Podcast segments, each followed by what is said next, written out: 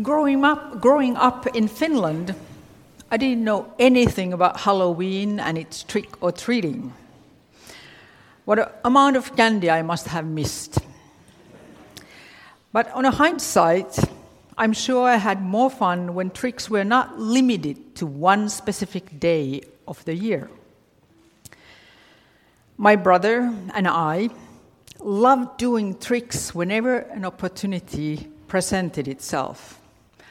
Our poor victims were our friends, our mother, and well, even some of our teachers. The ones we knew to be safe so that the consequences would not to be too hard for, on us. One day, we wanted to trick one of our friends, who was an avid collector of butterflies.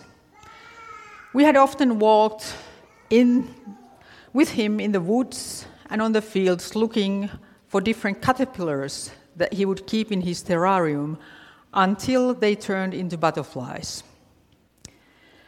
One of his big dreams was to have death's head hawk moth to crown his collection. It is a large moth that has a wingspan of four to five inches. And fittingly to Halloween, it has patch of short yellowish hairs on the thorax that gives the impression of depicting a human skull. It very, very rarely finds its way to Finland. And its big green caterpillar would still almost fill my hand. And we had just the right kind of prank caterpillar laying around. So I climbed a spruce. I was smaller and more agile to weave my way through the dense branches, and my brother preferred to stay on the ground anyway.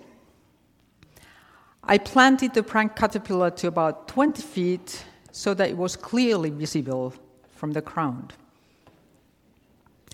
Then we ran to tell the exciting sight to our friend, who instantly started running because he too wanted to see it.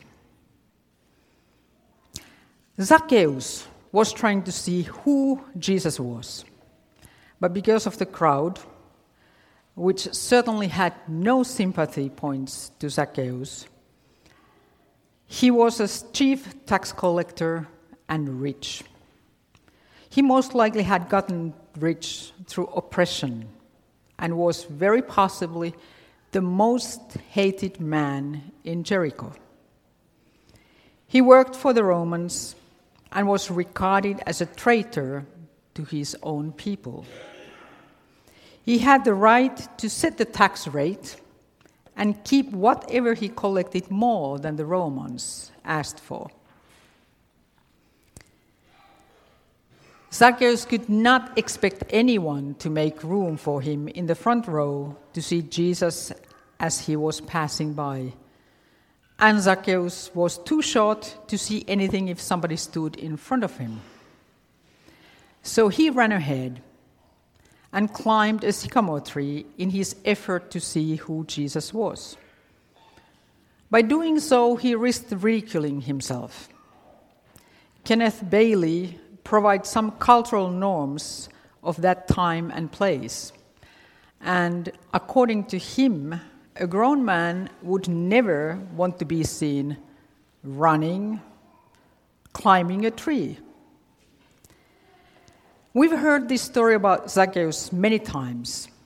We might have seen cartoons or images of Jesus talking to Zacchaeus, sitting in the tree, and then hurrying down all smiles. In my eyes and in my mind, there's something very sympathetic and happy about their interaction. But think about it a grown man, very dignified in his fancy clothing, running and climbing a tree. To those present at that time, it would have looked much like us seeing Mitch McConnell or Chuck Schumer running ahead of a crowd and climbing a tree to see some celebrity pass by. But Zacchaeus was trying to see who Jesus was. Of course, he already knew that Jesus was the son of Joseph, comes from Nazareth, drives out demons, heals the sick, eats with sinners, teaches crowds under the sky, and argues with religious leaders in synagogues, and breaks Sabbath rules.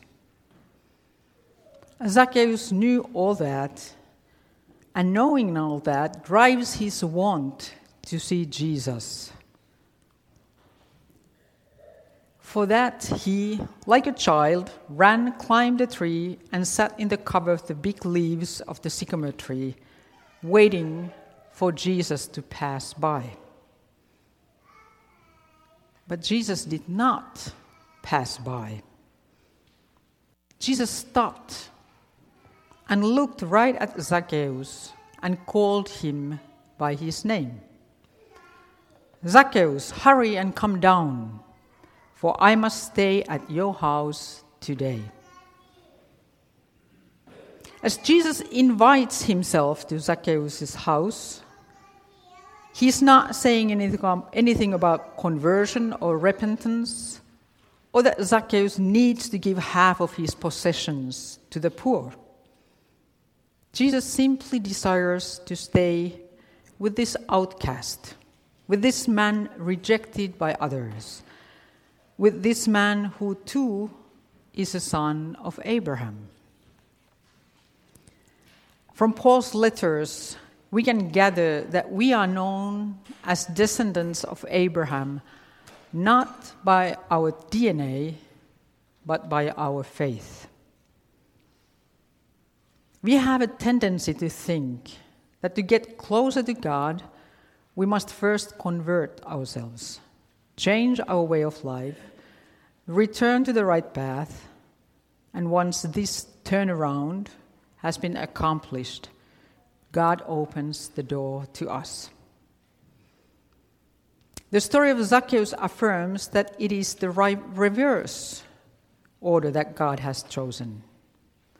Jesus showed God's forgiveness by entering the life and house of a sinner. And the sinner's repentance followed as a consequence. Standing, Zacchaeus said to the Lord, Look, half of my possessions, Lord, I will give to the poor. And if I have defrauded anyone of anything, I will pay back four times as much. It is not our conversion, our good deeds that justify us. We are justified by the grace of God through faith. It is God who knocks at our door and offers us grace. Listen, I am standing at the door, knocking. If you hear my voice and open the door, I will come in to you and eat with you, and you with me.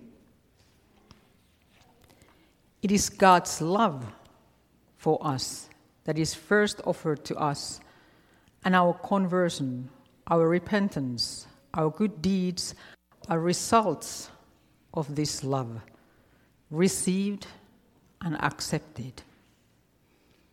Like Zacchaeus, who hurried down from the tree and was happy to welcome Jesus, we need to open the door of our hearts and receive, welcome Jesus. If we keep the door closed, there is no faith, no conversion, no repentance, no grace, no love, nothing. We are at the mercy of ourselves. And very soon, in the liturgy, we have confession, followed by absolution. This might give us an impression that first we have to repent, and then we get forgiveness as a reward for repenting. But the story of Zacchaeus points out that we are doing this backwards. With God, forgiveness and acceptance is there before we repent. Today's gospel reading underlines the abundance of God's love for us. Brother Roger of Taizé has put these words in the mouth of God Your past I have hidden in my heart, your future I have already taken care. Your past I have hidden in my heart, of your future I have already taken care.